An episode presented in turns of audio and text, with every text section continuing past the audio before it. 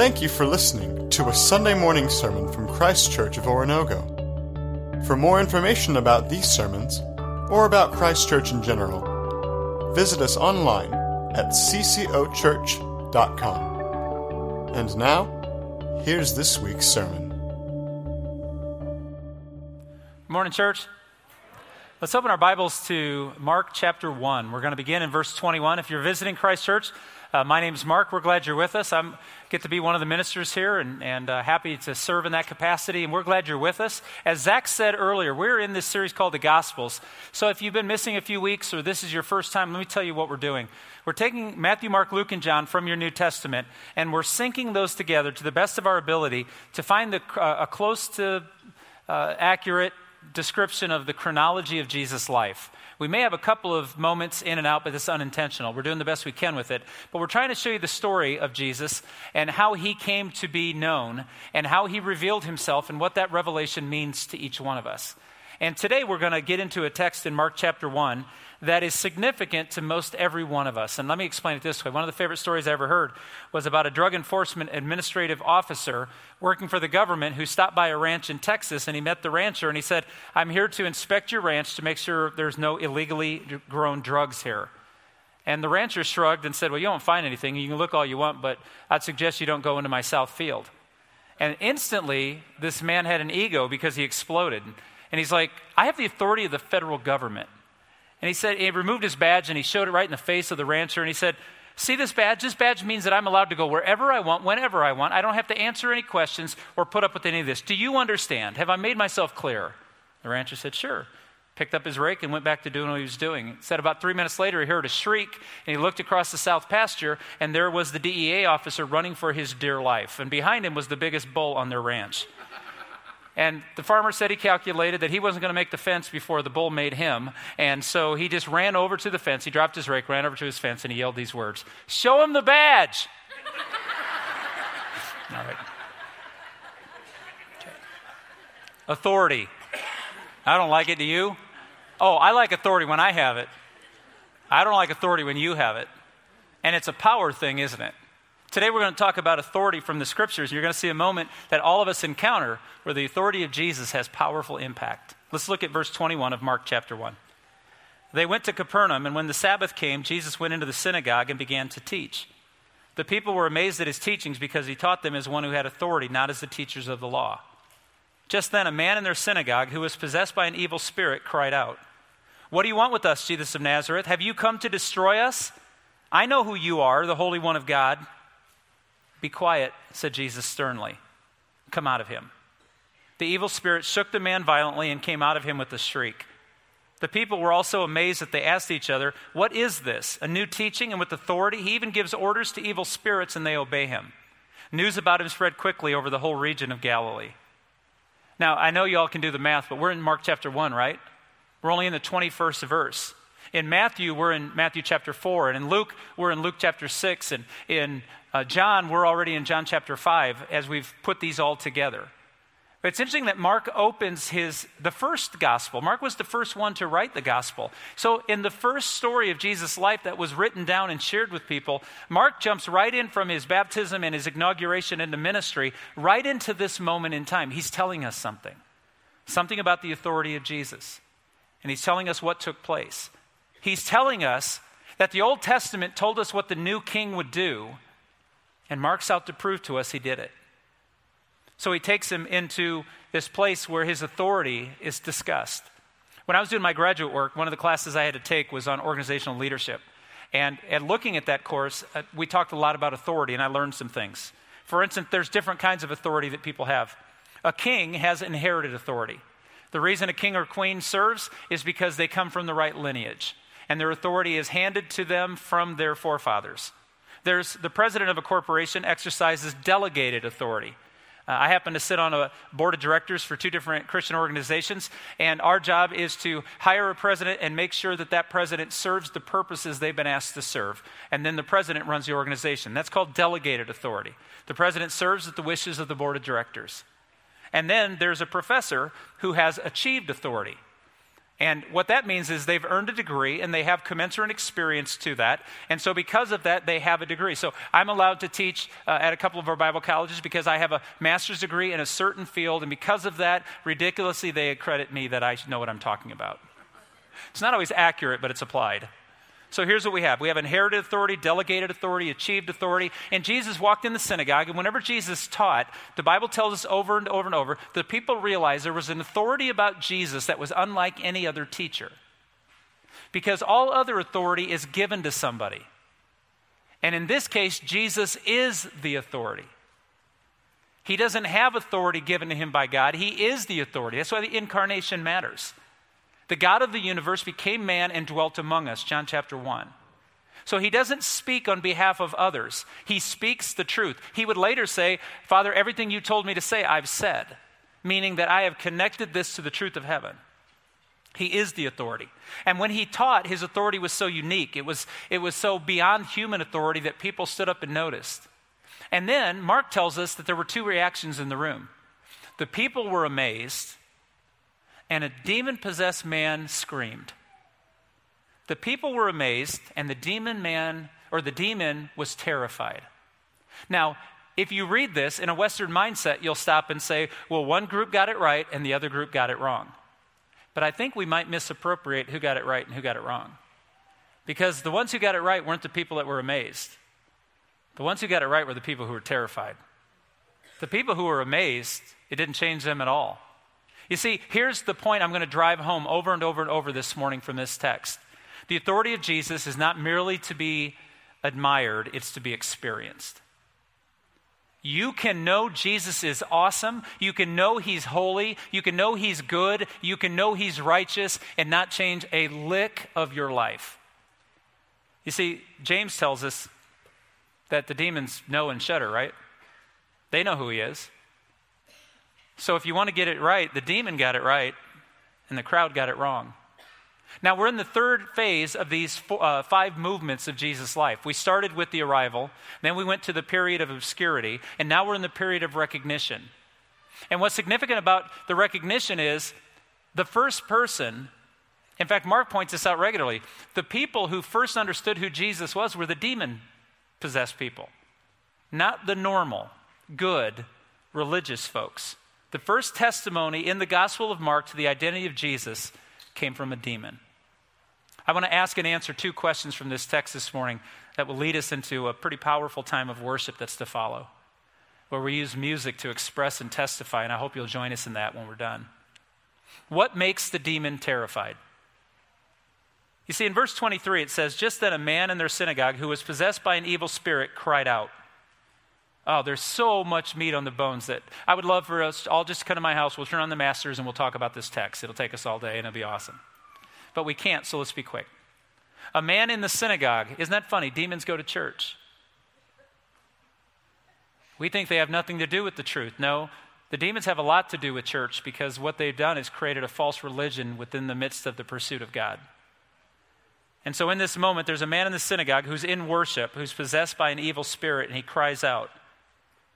It's interesting, the word that our Bibles translate in the most English common description is he cried out, but actually, it's the verb to, stro- to show strong emotions or to scream. When Jesus came into the presence, the demon responded. And when he taught the truth, the demon responded. And his presence caused the demon to respond. I remember one time, I don't know why I did this. I really don't. I thought it might be funny or who knows what the consequences were going to be. But my brother Scott and I had bunk beds in our room and we were in there one night, and it was, or uh, sorry, it was one afternoon. I don't know why we were hanging out in our room, but we were. And I just decided to start doing this. Stop it. Out, Scott, quit. Stop. Thinking for sure my mom would come up and yell at him, and that would be funny. I didn't know dad came home. And Dale was walking upstairs. Normally he had his keys on his belt, so he sounded like reindeer, so we knew he was around. He didn't that day. And my dad walked in the room thinking he was going to pummel his son Scott for beating up on me. When he looked into our room, Scott was on his bed reading. I was down on my bunk reading. Guess who got pummeled? when my father came in the room, it sounded something like this Ah! I shrieked.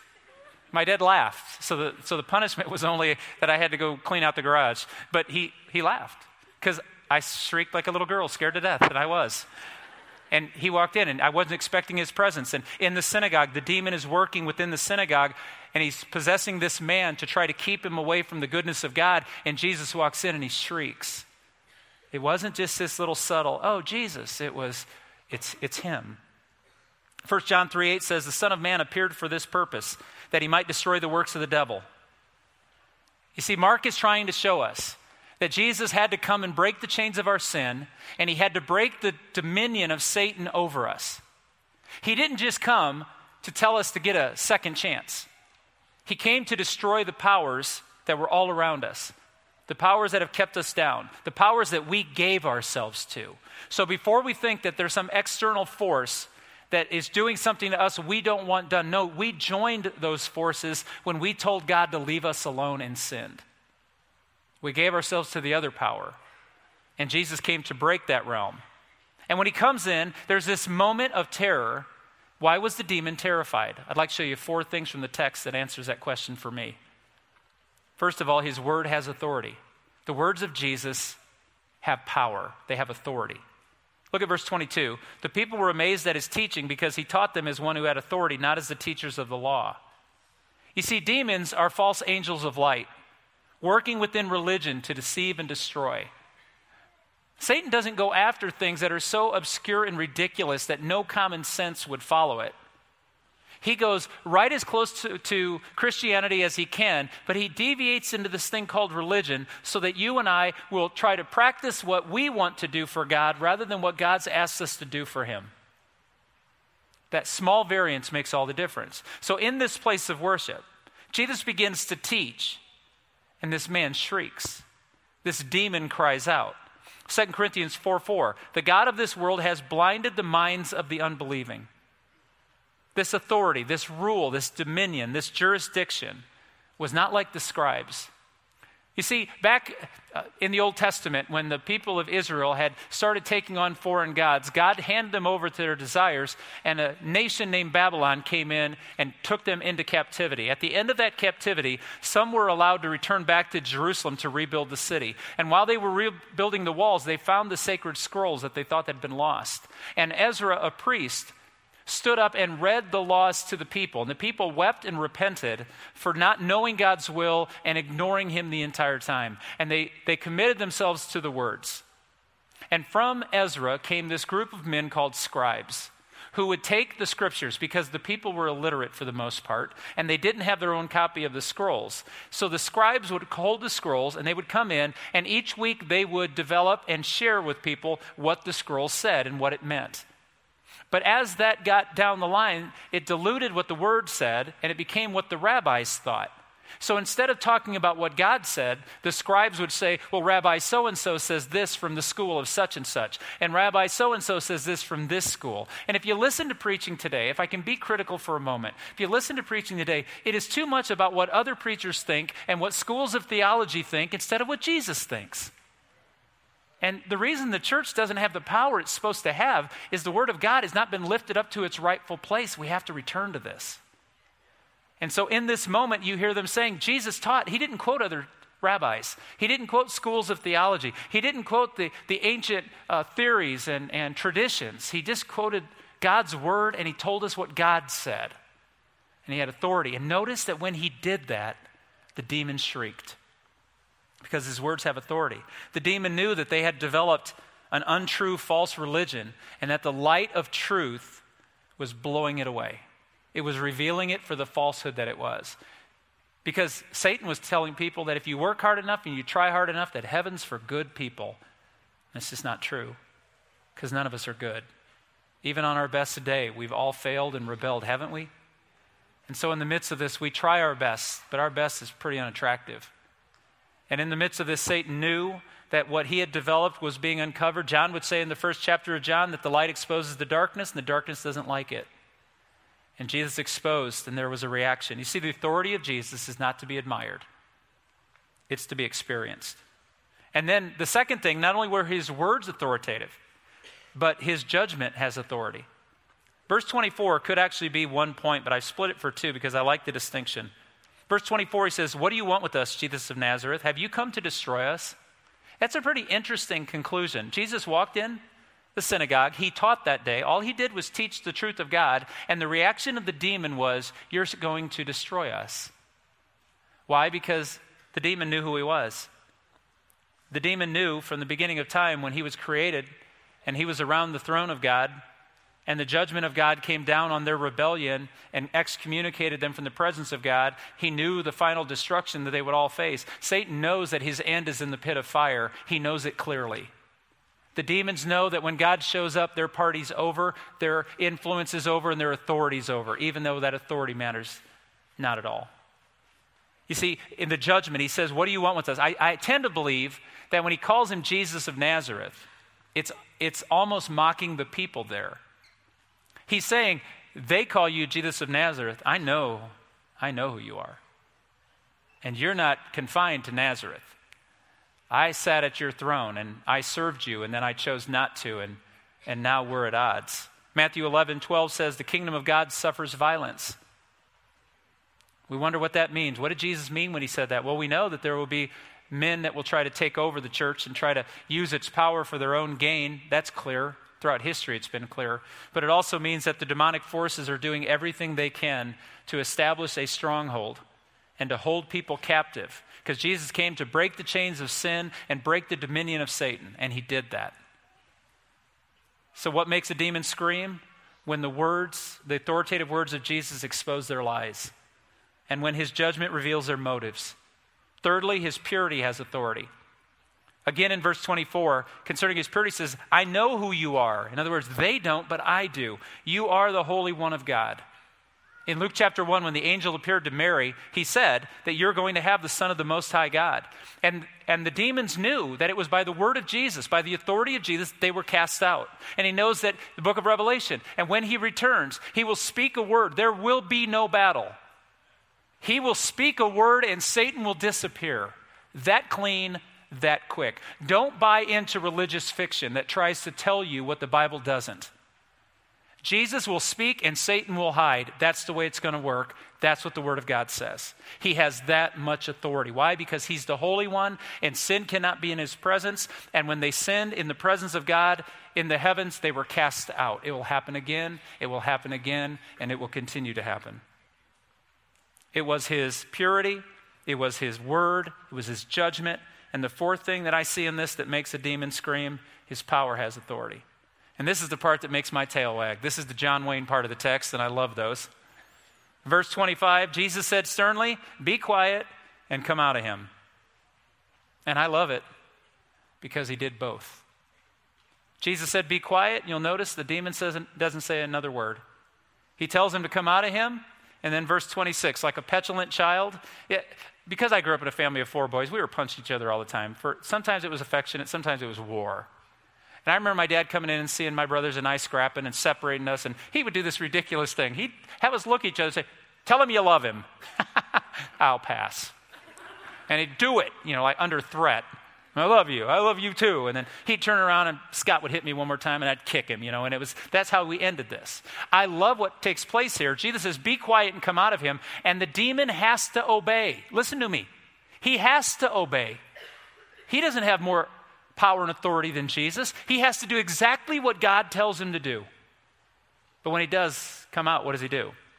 He violently shakes the man and throws him to the ground, almost like a petulant kid kicking his brother one last time to get his way.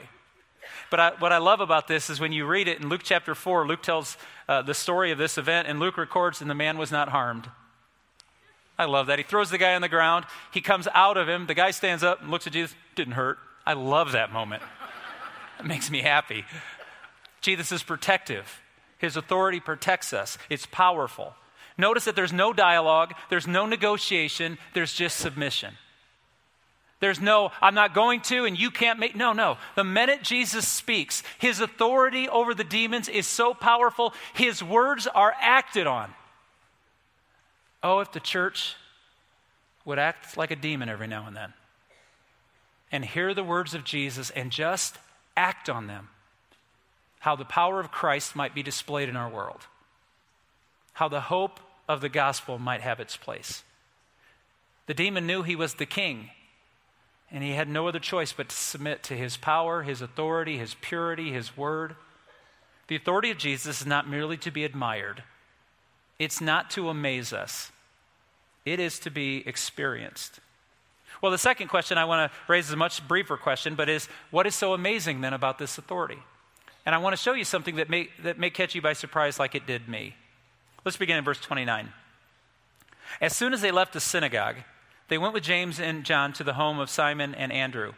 Simon's mother in law was in bed with a fever, and they told Jesus about her. So he went to her, took her hand, and helped her up. The fever left her, and she began to wait on them. That evening, there, after sunset, the people brought to Jesus all the sick and demon possessed. The whole town gathered at the door, and Jesus healed many who had various diseases. He also drove out many demons, but he would not let the demons speak because they knew who he was. Very early in the morning, while it was still dark, Jesus got up, left the house, and went to a solitary place where he prayed. Simon and his companions went to look for him. And when they found him, they exclaimed, uh, Everyone is looking for you. Jesus replied, Let us go somewhere else to the nearby villages so I can preach there also. That is why I have come. So he traveled throughout Galilee, preaching in their synagogues and driving out demons. Jesus came, and, and the power of what we just read was we can get caught up in a lot of details. He was healing, he was casting out demons, he was healing, he was casting out demons, but there's so much more to Jesus and his authority. If you go back to Genesis and you see everything that was shattered and broken in the garden, everything, the dominion of man over creation was shattered by our rebellion. We were no longer working under God's dominion. We were trying to establish our own. And they lost everything. They lost control over nature. They lost control over the animal world. They lost control over their own souls and, and sin. They lost control over death and life. They lost control over so many different factors. They could have said no to Satan and silenced him, but instead they submitted to him and became under his power.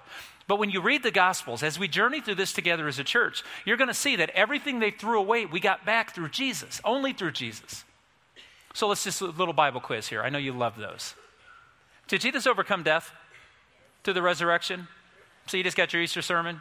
Take next week off. no, please don't. Okay, so so he overcame death. Did he overcome nature? Yeah, he's taking a nap in a boat during a storm. He gets up and he goes, Shh, and immediately, not over time, immediately the water's calmed. Did he, did he restore control over the animal world? It's like, uh, yeah, he needed tax money. He pulled up a fish. There was a denarii in his mouth. He's good. He says, cast your net over the side. We don't fish today.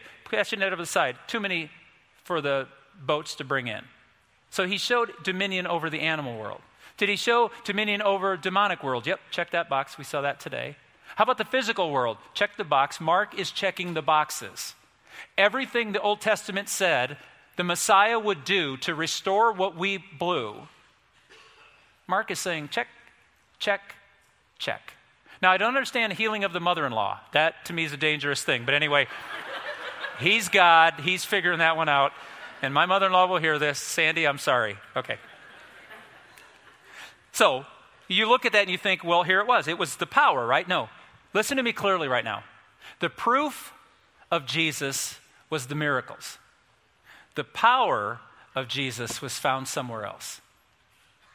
And we think if I could only perform miracles, if I could heal this person. No, no, no, listen. The message that we're sent to bring is not what he will do for you. The message we're to offer the world is who is he? He is the authority of all authorities. He is God completely. When he speaks, it's true, it's right, and it's good for everybody. The demon knew it, the crowd didn't. Look at verse 35 and you'll see where the power came from. Very early in the morning, while it was still dark, Jesus got up, left the house, went to a solitary place where he prayed. I'm going to propose to you this morning that a call to prayer is a call to power. Not your power, but the power of Jesus in our world. If I call you to pray and God never does another thing for you, then don't think that it failed.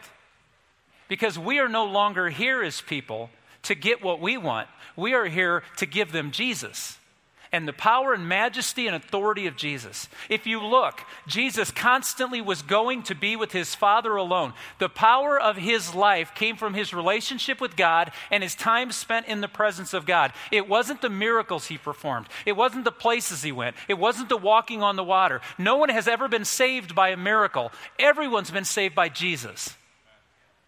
So the proof is in the miracles. The power was in the prayer and the relationship with God. And let's read verse 35 one more time. Because some of us will begin to check out, me included, very early in the morning, and some of you walk away. While it was still dark, there you go. Jesus got up, a challenge. He left the house. No, I do that. He went to a solitary place, extroverts panicking, where he prayed. And all of us go, I don't, I don't like to pray. It's hard. It's frustrating. Oh, I know. You tried it for three, four, five days, maybe three, four, five weeks. You decided you were going to get up and be extra holy, and you were going to wake up before God does, and you were going to go downstairs with your journal and your cup of coffee, and within two or three days, you would have paid $10,000 to make it stop. Why is prayer so hard? Because it is so spiritual and we are so physical. The thought of going to bed early and not watching our show or, or not checking out everything that everyone's ever fo- posted on Facebook, uh, how, how could I? Easily. You see, it's inconvenient to live a life that honors Jesus. It's hard to be a spiritual person in a carnal world. I don't want you to feel guilty or full of shame. I'm telling you, I understand. But my understanding doesn't give us permission to settle for less than Jesus wants us to have. His authority, His power are available to us. It's just a matter of whether or not we believe that His words are true, that His holiness is right, and that His kingdom is worth investing in.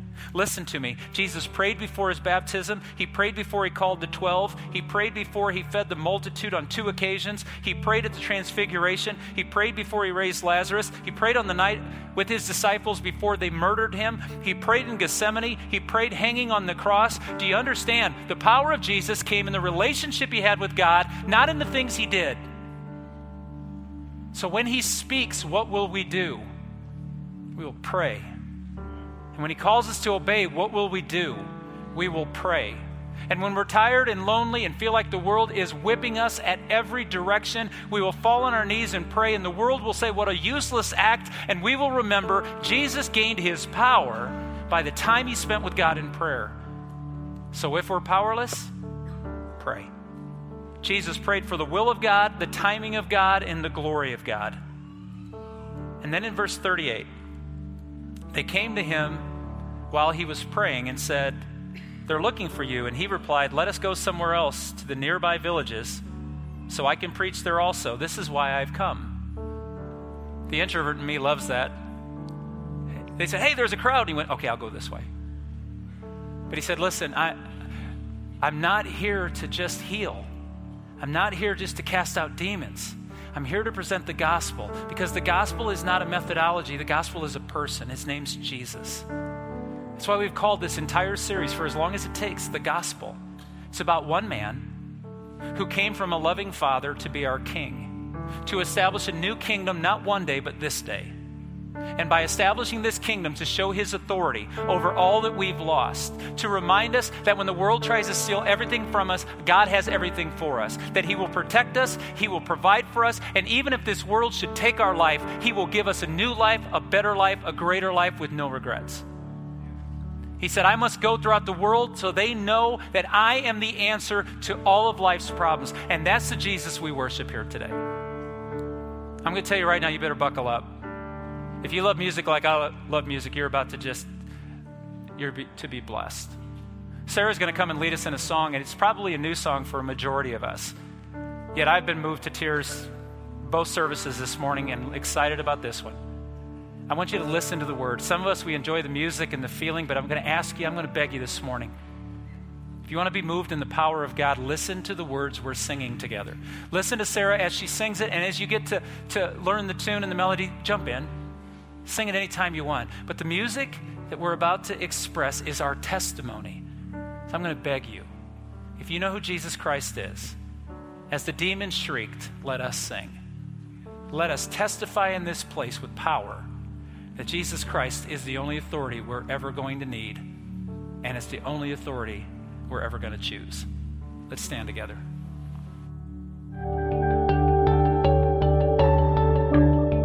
Thank you for listening to a Sunday morning sermon from Christ Church of Oronogo.